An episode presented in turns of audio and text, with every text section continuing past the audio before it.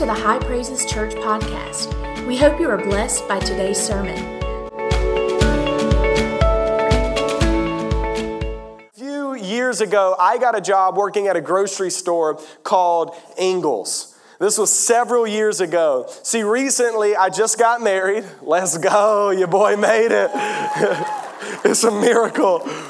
But at that time, I had just started dating my now wife. And so I knew that, like, it's pretty lame to take girls out on dates with your parents' money. I'm gonna just let y'all know it's pretty lame to take girls out on dates with your parents' money. Just wanted to speak to y'all directly. So I decided I've gotta get a job. I've gotta figure out a way to take her out on dates. So I got a job at Ingles. And I was doing good, man. I was on time. I was working hard. If you know me, I'm kind of the, the rule follower, and Jaron was maybe the kid that kind of lived outside of the box, made up his own rules every now and then. But he, I was the rule follower. I wasn't much of a rebel. But while I was working at Ingles, there were some people there, some employees who maybe didn't take their job as seriously as I had been. And so they kind of rubbed off on me, little, some bad seeds. So I decided that I was going to be rebellious. So one night, I decided I don't care what the management thinks. I'm working till 11. It's 10:45 p.m. I've been standing on my feet all day. 90% of Anderson is asleep right now. Your boy is sitting down. I'm resting. And so I walk over, and like 10 feet from me, there's some rocking chairs there. And so I go and I sit down in the rocking chairs, and I think I'm bad. I think I'm something because I'm sitting down on the job and getting away with it. So I'm just rocking in my chairs, and it probably didn't take a minute or two. And one of the assistant managers walks down and gives me that look like, What in this world do you think you're doing? And then she says it and says, What in this world do you think you're doing? And my response was, I don't know. And then she made me get back to my, my register. I actually thought everything was cool. I thought it ended then. Well, I came into work the next day and they said that the, the head manager needed to talk to me. And needless to say, he put the fear of God in me, okay? He blew me out and said, If you don't like this job, I can replace you. And I said, I'm sorry, sir. I will do better. I will never sit down again. kind of freaked me out there for a little bit.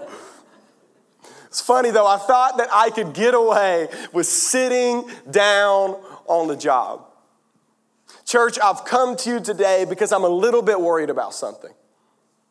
I'm worried that if Jesus stepped down right now from his heavenly offices and checked in on how we are doing, he would find that we are sitting down on the job. As we look at this scripture passage today, we realize Jesus came for a couple of things, but he also came to give us purpose. Jesus came to be our teacher, our shepherd, and He came to be our Savior. And in turn, He's come to make us students of His Word. He's come to make us disciplers of disciples. And He's come to make us people who proclaim the good news of Jesus to sinners everywhere. But, church, right now, I'm scared that we are no longer students of the Word. But in fact, we've traded the Good Shepherd for binge watching Netflix and wasting time on Facebook.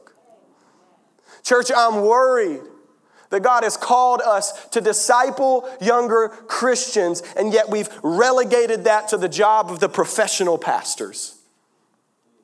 And, church, I'm worried that today God has called us to proclaim salvation to all people. And we haven't evangelized one time this year. But, church, are we called to be caught sitting on the job, or are we called for more.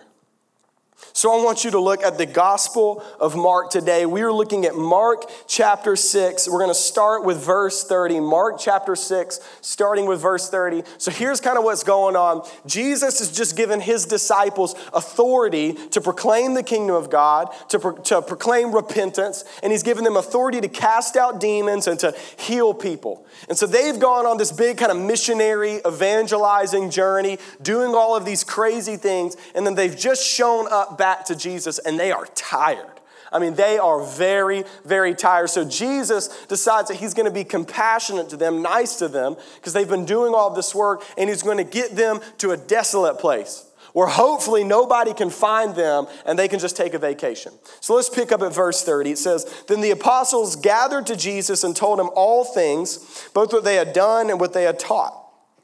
And he said to them, Come aside by yourselves to a deserted place and rest a while. For there were many coming and going, and they did not even have time to eat, so they departed to a deserted place in the boat by themselves. But the multitude saw them departing, and many knew and ran there on foot from all the cities. They arrived before them and came together to him. And Jesus, when he came out, saw a great multitude and was moved with compassion for them. Why? Because they were like sheep not having a shepherd. So, what did he do? So, he began to teach them many things. So Jesus shows up on the scene. He's trying to have a vacation with his boys. He's trying to relax, give them some time to rest, but these multitudes keep following them. And Jesus had the option to send them away. He could have kept running, they, they could have found somewhere else, but Jesus decided to stop and to treat these people. Why? Because he had compassion on them. Because when he looked on them, they were like sheep without a shepherd. So the solution was to teach them. There were people who desperately needed a spiritual teacher. They needed him to direct them. I don't know if you know a whole lot about sheep. We're not around sheep a whole lot. But sheep are maybe not the most intellectual animals in the world. I'm gonna say it plainly, they're dumb, okay? They need guidance. Sheep need a shepherd. They need somebody to poke and prod at them, to direct them and guide them and point them what to do and where to go. And as Jesus shows up on the scene, he sees a people who are spiritually lost and desperately need teaching and guidance and direction. Church, we've got to realize today that we desperately need Jesus to teach and to guide us in every area of our lives, or we are lost. A few years ago, I was working a kids camp in Mauldin, South Carolina. And Mauldin, as many of you know, is like 30 minutes away. Like it's not a really difficult drive. So we're getting ready to drive back from Mauldin. And so it's me in middle school with a mop haircut. That's not important to the story. Anyways, it's Hannah Vernon. I know many of y'all know Hannah. And it's Elizabeth Plott. Also came from our church. Many of y'all know Elizabeth. So, if you know all three of us, you know that this is a recipe for disaster, okay? Like, this is not a good situation. So, we get in the car and we start driving home. Elizabeth's driving. Man, we're laughing and cutting up, and it's a great time, and kids' camp was so good. But we kind of notice that this, this 30 minute drive is actually 45 minutes. And as we look up, we are nowhere near Anderson. Now, I don't know how she did it. I don't know where she went. I don't know if she subconsciously paid some tolls. I don't know what happened. But Elizabeth Plott had us heading towards Myrtle Beach. We were vacationing in dirty Myrtle, baby. We were going. I don't know what happened. I don't know how we got there, but we were heading there. And that was at the time when nobody like had GPSs just on hand. Like smartphones hadn't got there yet. So I'll pull out my little dinky flip phone and that's not helpful. They don't have anything. We don't have a map because who uses those anymore? And we don't know what's going on. And so we are lost. And we have nobody and nothing to point us back in the right direction. And finally, we kind of get our bearings. We look at some signs, you know, do what they did in the olden days, pay attention, and uh, we managed to get our way back home, okay? And what should have been a 30 minute drive became a two hour drive.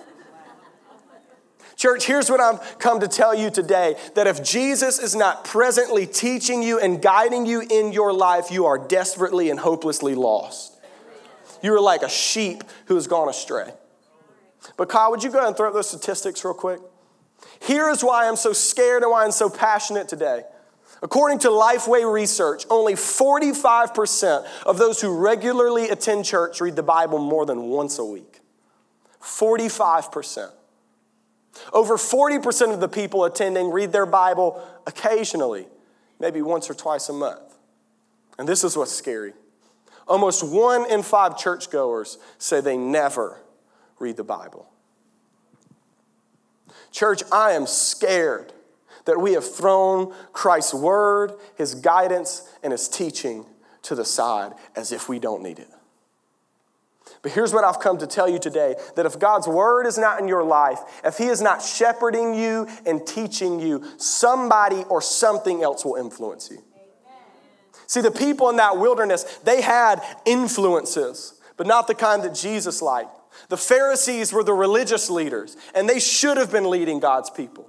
Herod was king, and he should have been a leader and should have been an example, but he wasn't. See, the Pharisees, they claimed to be the teachers of God's word, but they did not point people to relationship, but only to the religion.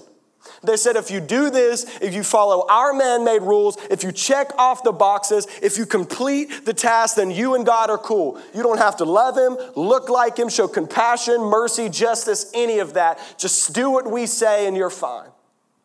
Church, as we're located in Anderson, South Carolina, if you dismiss God's word, I'm afraid that we will be pulled astray by maybe the most dominant religion in our area, which is nominal, cultural, southern, check off the box Christianity. And it's Jesus' word that page after page after page guides us and teaches us and says, I want you to have a relationship with me, to love me, to look like me, and walk in obedience. But if we are not careful, we will let the area and the culture that we live in pull us to a different religion that is not Christianity. But finally, King Herod should have stepped up. Man, he should have been a leader pointing the Jewish people towards God's way. But all he did was become an example of sin. See, Herod actually married his brother's wife. John the Baptist called him out on it, literally, the passage right before this story. And he was eventually beheaded for it. Herod was a sinful man and not a leader. And I've come to tell you today that if you push Jesus' teachings aside, you will be pulled into a world of sin. We desperately need his guidance, or we will be weak and anemic Christians. Here's what Paul says to the Colossians. He's in the context of, of people living right, of sanctification. Colossians chapter 3, verse 1, he says, If you were raised with Christ, seek the things which are above. In verse 2, he says, Set your mind on things that are above. In verse 5, he says, Put to death your members which are on the earth, fornication and cleanliness, passion. He eventually says to put off the old man with his deeds and put on the new man who is renewed in knowledge according to the image of him who created him. Paul is in the context of living right. Has everybody got that? Colossians 3:16 after encouraging people to live for Jesus listen to what Paul says Let the word of Christ dwell richly among you in teaching and admonishing in psalms and hymns and spiritual songs. Paul knew that if there was not a rich abundance in God's word in our lives, then we would never change. Dad has had the opportunity to work with pastors who have fallen, lost their ministries, fallen into sin. And the sad truth is that he says almost every story is the same. It always starts out with this it all started when I quit praying and I quit reading the Bible. Church, I need you to listen to me today. Sheep, I need you to listen to me today. The moment that you disconnect yourself from the guidance of the Good Shepherd is the moment that you open up the door for wolves to attack. And us, as the church, has disconnected ourselves from God's word, but it's time to come back because Jesus showed up on the scene and recognized just how lost we would be if we didn't listen to his guidance day after day after day. And maybe you found yourself in this room and that sin habit is still there, but that Bible reading habit isn't. Maybe you've, you found yourself in this room and your parenting isn't going like you thought it would. Your marriage isn't going like you thought it would, but you're at church maybe once a month. There's a rich abundance of problems and sin, but there is a small amount of God's word in your life. Listen to me today. You need his guidance or you are lost. We are called to be students of the word, sheep to our good shepherd. But the good news is that Jesus did not come just to teach us, He came to save us. Look what happens It says, And Jesus, when he came out, saw a great multitude. He was moved with compassion for them because they were like sheep not having a shepherd. So he began to teach them many things. Verse 35. When the day was now far spent, his disciples came to him and said, This is a deserted place, and already the hour is late. Send them away that they may go into the surrounding country and villages and buy themselves bread, for they have nothing to eat. But he answered and said to them, You give them something to eat. And they said to him, Shall we go and buy 200 denarii worth of bread and give them something to eat? But he said to them, How many loaves do you have? Go and see. And when they found out, they said, Five and two fish. Then he commanded them to make them all sit down in groups uh, on the green grass. So they sat down in ranks and hundreds and fifties. And when he had taken the five loaves and the two fish, he looked up to heaven, blessed, and broke the loaves, and gave them to his disciples to set before them. And the two fish he divided among them all. So they all ate and were filled. And they took up twelve baskets full of fragments and of the fish. Now, those who had eaten the loaves were about 5,000 men. So Jesus is done teaching. It's really late. The people desperately need something to eat. And, instead of sending them off, Jesus decides that he would be the source of their food. It's interesting how the New Testament echoes the Old Testament all the time. If, if you've been coming to church a long time, maybe you remember the story of Moses and, and Exodus. Do y'all know that story? And so God's people are trapped in Egypt in slavery. So what does God do? He sends a Moses, a shepherd, a guide, a teacher to lead them out of slavery. But once they get out there, they are in a wilderness, a deserted place, much like where Jesus is in this story, and they need food. So God rains down manna, which is bread from heaven. And here we see Jesus saying, I am that exact same God. I provided life and sustenance for your people all those years ago, and here I am to provide life and sustenance for you again. But Jesus did not come just to give us earthly food, but spiritual food. Jesus came to not just give us any kind of normal bread, He came to give us the bread of life. Listen to what Jesus says in the Gospel of John, chapter 30, or chapter 6, verses 30 through 35. Therefore they said to him, What sign will you perform then that we may see it and believe you? What work will you do? Our fathers ate the manna in the desert, as it is written, He gave them bread from heaven to eat. And Jesus said to them, Most assuredly, I say to you, Moses did not give you the bread from heaven, but my Father gives you the true bread from heaven. For the bread of God is he who comes down from heaven and gives life to the world. Then they said to him, Lord, give us this bread always. And Jesus said to them, I am the bread of life. He who comes to me shall never hunger, and he who believes in me shall never thirst. Jesus has come to fill us up and to satisfy us not with earthly food and earthly things, but with a spiritual satisfaction that nothing can compare to. There are all kinds of things in our lives, there's all kinds of sins that we put in our lives that maybe fill us up, but they never truly satisfy us. It's the only thing. It's the thing only Jesus can do. We recently went on a mission trip to Panama this summer. And so we were one day, we were tired, man, and, and we had been running around all day and it was hot. And, and they had some cooks actually from Panama who were so gracious and so kind to, to cook for us. And so we came in that night and, and we looked, and for dinner, they had spaghetti and then, of course, rice and beans.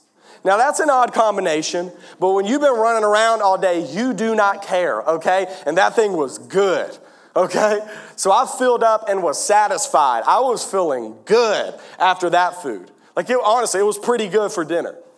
Well, we do service, we do all kinds of stuff, and we get up in the morning, and they were so kind to feed us breakfast. So we walk in there, and what do you think they served us? For breakfast that morning spaghetti and rice and beans. Now, that meal was good the night before, but there's just something about spaghetti and rice and beans that does not hit the spot at breakfast.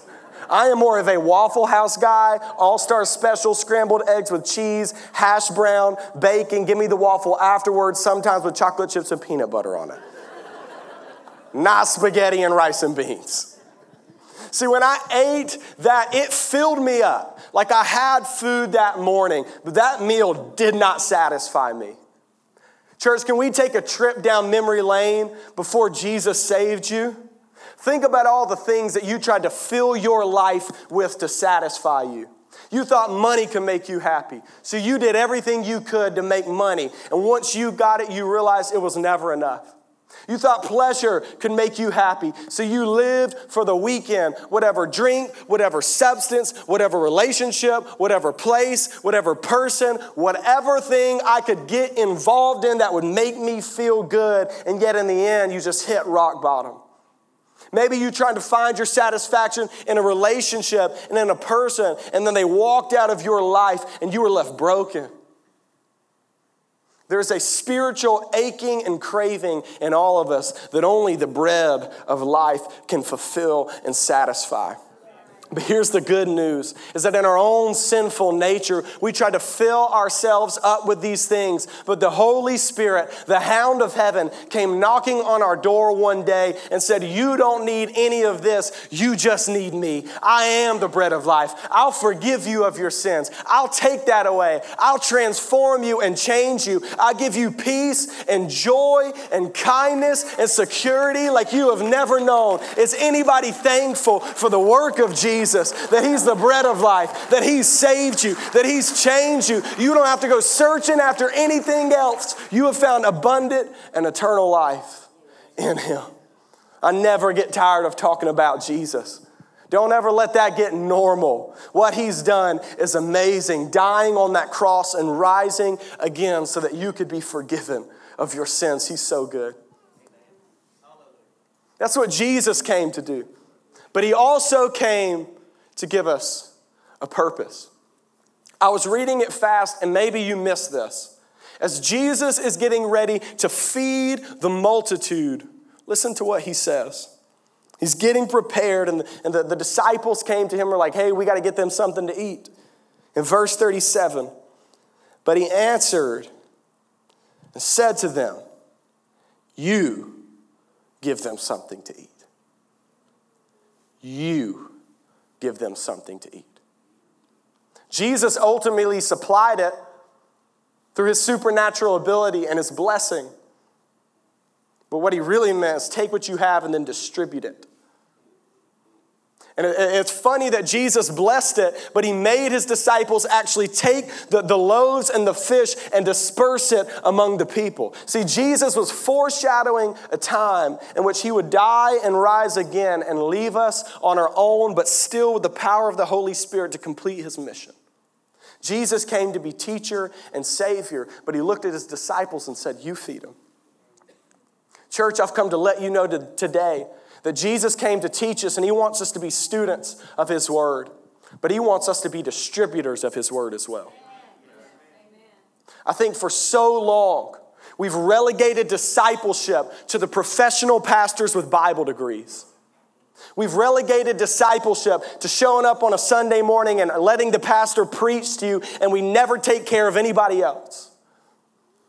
The discipleship of your kids is Pastor Amy's job. Pastor Evan is responsible for the middle school and high school students. And yet, Jesus looked at his disciples, just regular fishermen, and said, You feed them. Church, I've come here today to tell you that as part of our responsibility to model what Jesus did and to disciple disciples. That it's not just on the professional pastors, but Jesus has called us to take responsibility and point one another towards who Jesus is and towards his work. To look for sheep who desperately need a shepherd and take them the words and the guidance of Jesus. So, what are you doing today? Seasoned Christians of the room. What younger people in this church can you take under your wing and tell them some stories about God's faithfulness? Some stories about God's goodness. Tell them about that miracle. Tell them about what He did that one time. Tell them about how He's affected your marriage. Seasoned Christians, what can you do to use your experience and God's faithfulness to point people towards Jesus? What can you do to find that young Christian at work that maybe you avoid? Maybe you don't even like that much. I don't know. And sit down with them and say, Hey, can I tell you about what Jesus has done in my life? Can I direct you? Can I give you some pointers? Grandparents, can we take and make it our responsibility to speak to our grandchildren and point them towards Jesus whenever we get the chance? High school students, it's time to step up and get involved in, in kids' church. Get involved in middle school ministry. They need somebody like you that they can look up to. And you can say, I've been there and I've done that, and this is what the Lord showed me. Church, it's time that we step up and we look for opportunities to point other people towards Jesus. He said, You feed them. But finally, we must also be distributors of the good news of Jesus that He came to save sinners. But here's what I'm scared of is that many of us have been caught sitting down on the job. There's another Lifeway research study. And they, they interviewed people who go to church at least once a month. 80% of those people said that it was their job to spread the good news of Jesus. And yet, 61% of them had not told a single soul how to become a Christian in the last six months. In that same study, almost half, 49%, had not invited one person to church or a church event in the last six months. I believe it was 33% had invited one or two people, and only 19% had invited three or more. Church, I'm afraid that Jesus has looked us square in the face and said, You feed him. And we said, Nuh Lord, we're going to go sit down on the job. Where's my rocking chair? And yet, Jesus has called us to spread this wonderful good news that He is the bread of life. Man, you just walked down memory lane and clapped and shouted about how you were lost without Jesus, how life was bad without Jesus, how sin had you in the depths without Jesus, how sin had you heading towards death. And you're so thankful that Jesus stepped in and he saved you. Why have you not shared that news with somebody else? He looked at him, he said, You feed him. It's our calling to spread this good news of Jesus. How can you do it? I mean, you know the people at your job that need Jesus. You know the people that you sit beside at lunch break every day. I'm not saying you got to preach a sermon, that you got to yell, that you got to sweat and get a towel and a microphone. Like, you don't have to do all that. You don't need a Bible degree. You just got to sit down and say, hey, how's your soul? Can I tell you about what Jesus has done for me? It's just a text message away. Hey, I know we haven't talked in a, in a while, but do you want to meet at Starbucks on a Tuesday at 7? I want to tell you about what Jesus has done for me. He healed me and saved me and put me back together again, and I think He can do something for you. It looks like getting out in the community and being intentional about pointing people towards Jesus. You may not know this, but we've got a group of young adults that go from our church every single Thursday, and they go to an apartment complex on the maybe not so nice side of town. We've been told by, by police that it's actually one of the most, if not the most, dangerous apartment complex in Anderson. And yet they use their time, put themselves at risk, use their gas, drive over there every Thursday, knocking on people's doors, going, Can I tell you about the good news of Jesus? Church, if they can do it, you can do it too. He's called us to feed them. But, church, can we just dream a little bit? I love dreaming. I was walking down here recently to do something, and I started talking to Gabe, and, and, and we were just in here, and then we just started dreaming. Dreaming about what God can do through our church, thinking about what He's already done and what He still might do yet just an envisioning. Church, let's dream for a moment. Imagine if we filled our lives with God's word. That that sin habit that you've had is gone in Jesus' name. That you fill your life with God's word and you get wisdom where you've desperately been needing it in that situation. That you fill your life with God's word and six months later, your marriage is a lot better than it used to be because you're modeling who Jesus is. You fill your life with God's word and all of a sudden your whole family's different. The kids listen more, you're a whole lot nicer. The word is changing you from the inside out, like the Apostle Paul said it. Church, let's dream of the power of God's word to strengthen us and lift us up, that we would not be wandering and lost, but focused and led by the Good Shepherd. Church, let's dream.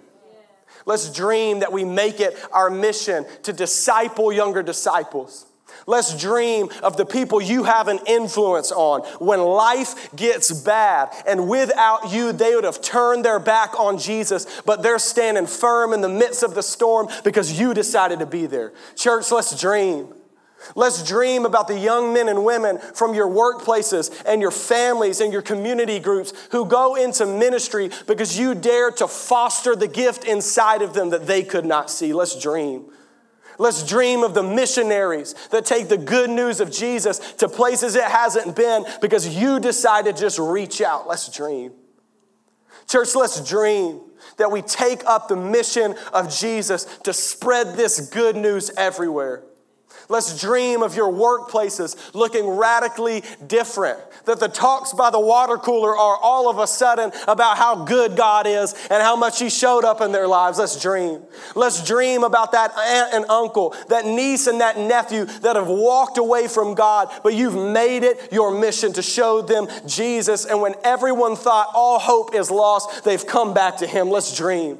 Let's dream about the change in our communities, that our communities would be fully and completely reached for Jesus, that elementary schools and middle schools and high schools and universities would be taken over by the good news of Jesus because you dared to talk to one person. Let's dream. Let's dream. And finally, let's dream about our church.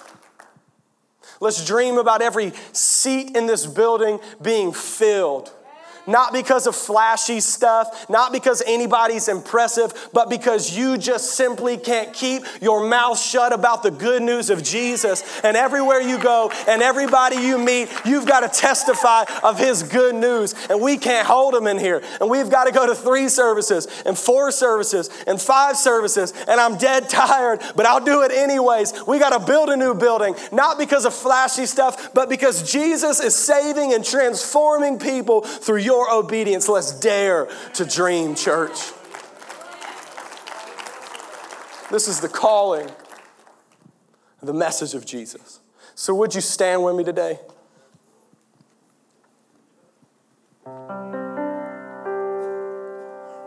Here's what I'd like you to do. Would everybody in the room just make your way down to the altar if you're physically able?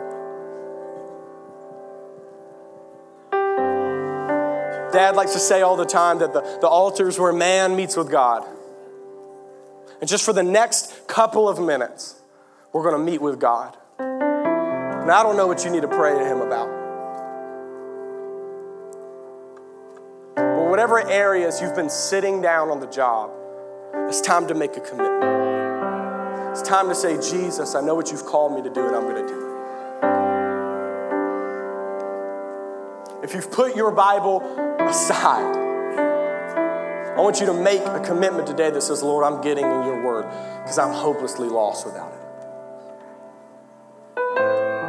If you've left discipleship up to the professional pastor, say, Lord, I'm not doing that anymore. I'm finding somebody, I'm finding three people, and I'm going to teach them about Jesus. And finally, make that commitment that says, Lord, you've commanded us to go and to tell. I'm doing it. Starting today, I'm spreading the good news of Jesus wherever I go, wherever I can. And once you get done with that, I want you to dream. Family members that need Jesus, dream of the impact you can have on this community. I want you to dream of these four walls not being able to contain the people that we reach. I want you to dream dream in faith Praise God like it's done. Praise God like they've already come back. Praise God like they've already said yes to Jesus. Praise God like the school's already been changed. I want you to dream. I want you to make that commitment. And I want to see what God does. So if, if you would, as a sign of surrender, would every hand go up? And I want you to open your mouth and begin crying out to God, whatever you need to say, whatever you need to do. And then I just want you to dream. Come on, church. Thanks for listening. Be sure to join us Sunday mornings. Our service times are 9 o'clock and 1045. For more information, please visit us at highpraises.org.